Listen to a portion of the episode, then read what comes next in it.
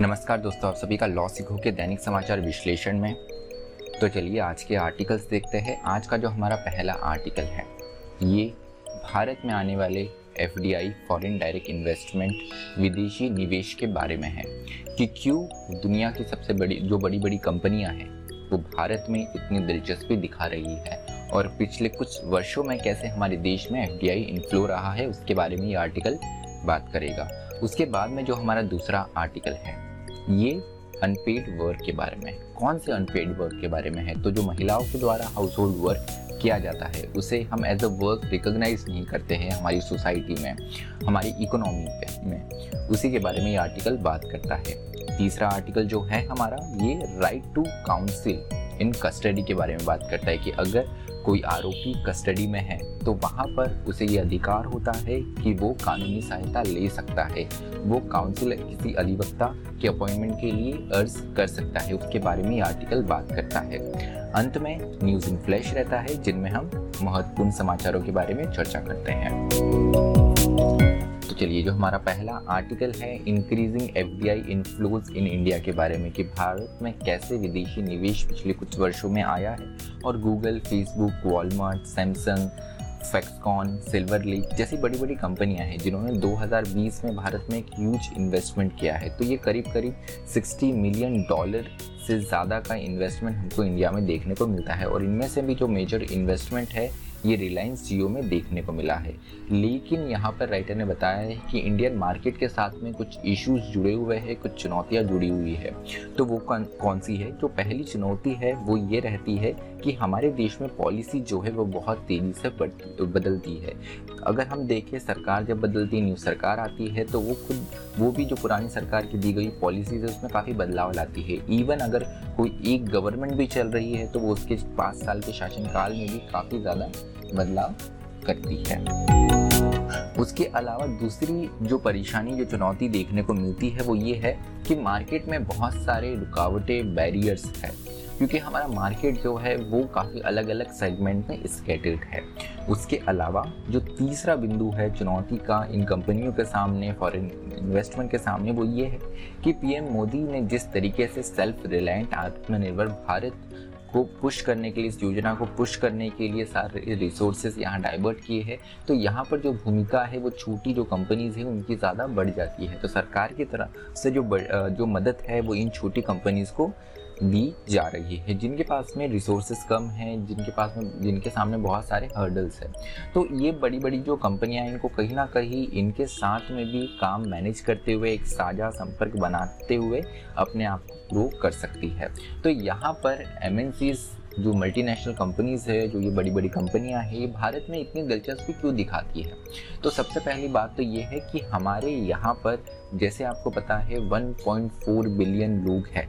तो हमारे देश में कंटिन्यूसली जो परचेसिंग पावर है, वो बढ़ते जा रही है। उसके अलावा जियो पॉलिटिक्स जो है, उसमें भी एक बदलाव देखने को मिलता है। तो यहाँ पर चाइना यूएस का जो ट्रेड वॉर है उसके चलते हुए इन्वेस्टमेंट और मैन्युफैक्चरिंग का कहीं ना कहीं भारत एक बड़ा हब बन सकता है। उसके अलावा डिजिटल कनेक्टिविटी जो पूरा डिजिटल इंडिया का प्रोग्राम है तो यहाँ पर एक डिजिटल रिवॉल्यूशन इंडिया में देखने को मिलता है।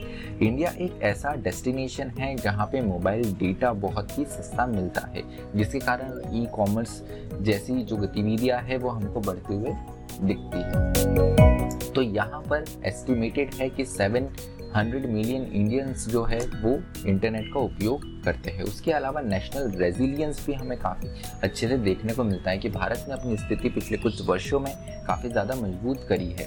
अगर हम देखें तो कोविड नाइन्टीन के दौर में अगर हम देखें तो काफ़ी अच्छा इंडिया ने एक यहाँ पर परफॉर्म किया है वेस्टर्न कंट्रीज़ के कंपैरिजन में। हम वैक्सीन के साथ में भी बहुत जल्दी आए। इवन हमारे वैक्सीनेशन प्रोग्राम स्टार्ट होने के पहले हमारी इकोनॉमिक जो एक्टिविटी थी, वो वापस रिस्टोर वापस पटरी पे आने लगी।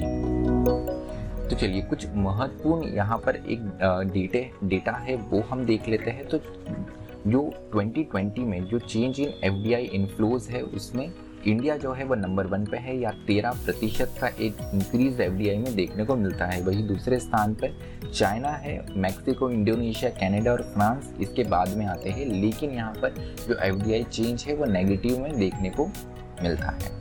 तो चलिए, जो हमारा दूसरा आर्टिकल है, इसकी और बढ़ते हैं, जो कि अनपेड वर्क के बारे में है।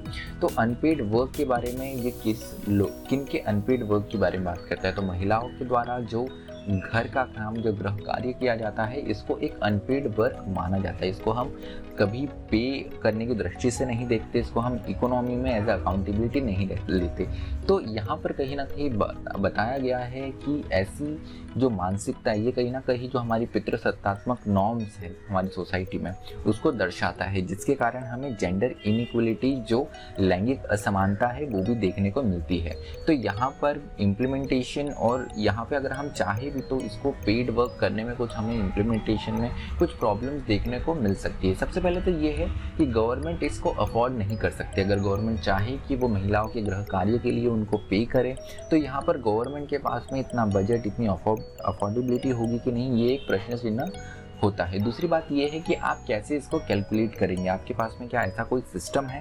ये भी एक प्रश्न उठता है। उसके अलावा वुमेन भी क्या लेबर मार्केट में जाने के लिए इतनी उत्सुकता है? क्या वो इस जो वर्क करते हैं, इसके लिए पेड जो अमाउंट है, वो लेने के लिए तैयार होती है? ये भी अपने आप में एक प्रश्न चिन्ह खड़ा करता है। दूसरी जो तीसरी बात है, वो ये है कि वेज में confirm unpaid work as women's only work तो यहाँ पर एक और समस्या ये खड़ी हो सकती है कि यहाँ पर अगर आप इन्हें पेड वर्क एज ए मानते हैं गृह कार्य को तो ये रिकग्नाइज हो जाएगा कि जो महिलाओं का काम है वो केवल यही होता है।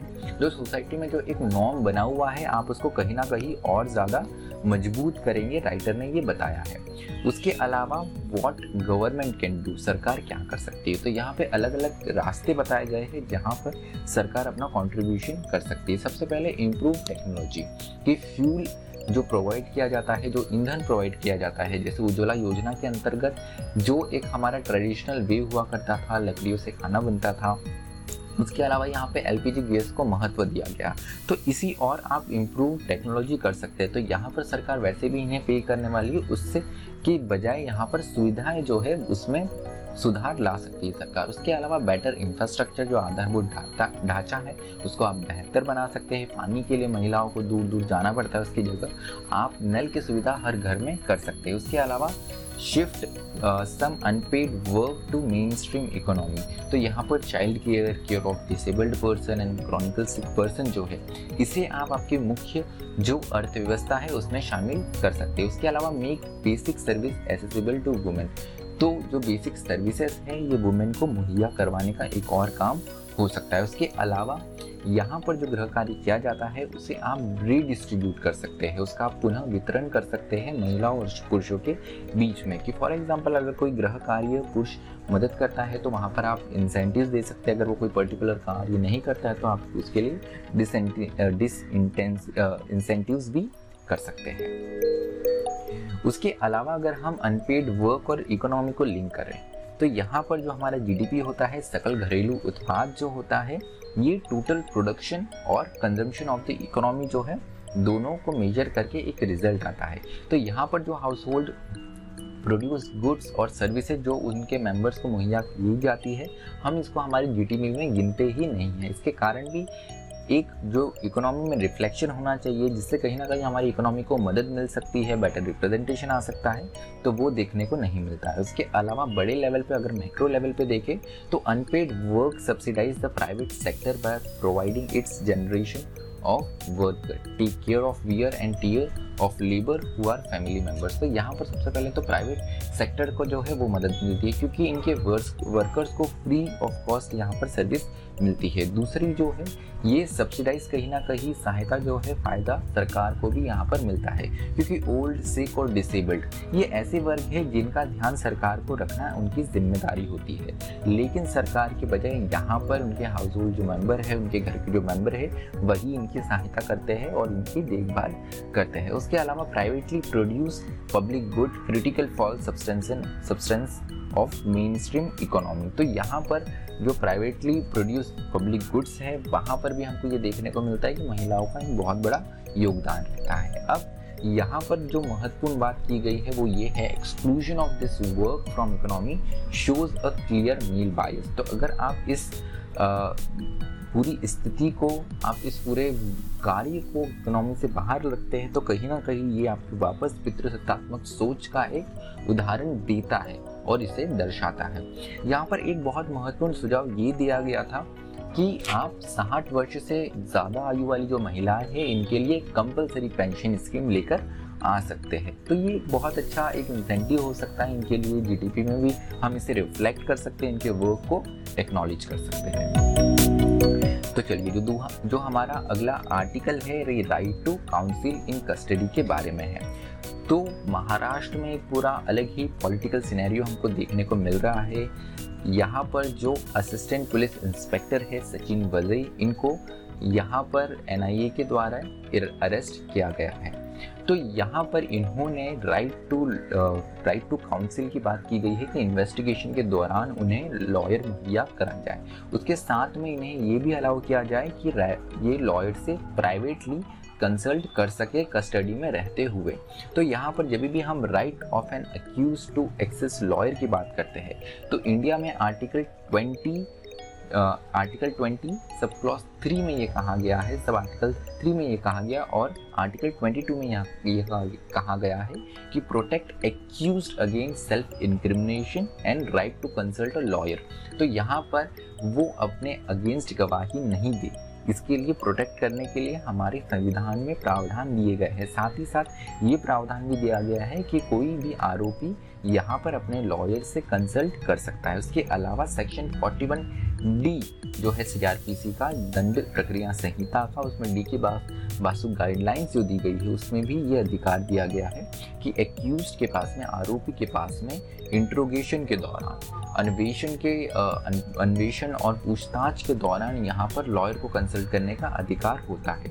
उसके अलावा आई सी सी पी आर जो हमने एक कन्वेंशन साइन करी है, इसमें भी लीगल असिस्टेंस की बात की गई है। उसके अलावा मिरेंडा राइट्स और मिरेंडा वार्निंग जो है, ये यूएस में एक बहुत स्टैंडर्ड गाइडलाइन है कि अगर किसी भी आरोपी को गिरफ़्तार किया जाता है तो उससे पूछताछ के पहले इंट्रोगेशन के पहले पुलिस को मिरेंडा वार्निंग जो है, वो पढ़ के बतानी होती है, जिसमें इन सारी चीज़ों को बताया जाता है कि आपके पास में ये अधिकार है, आरोपी के पास ये अधिकार है कि वो लॉयर से कंसल्ट कर सकता है। उसके अलावा एक और महत्वपूर्ण केस जो है वो भारत का है।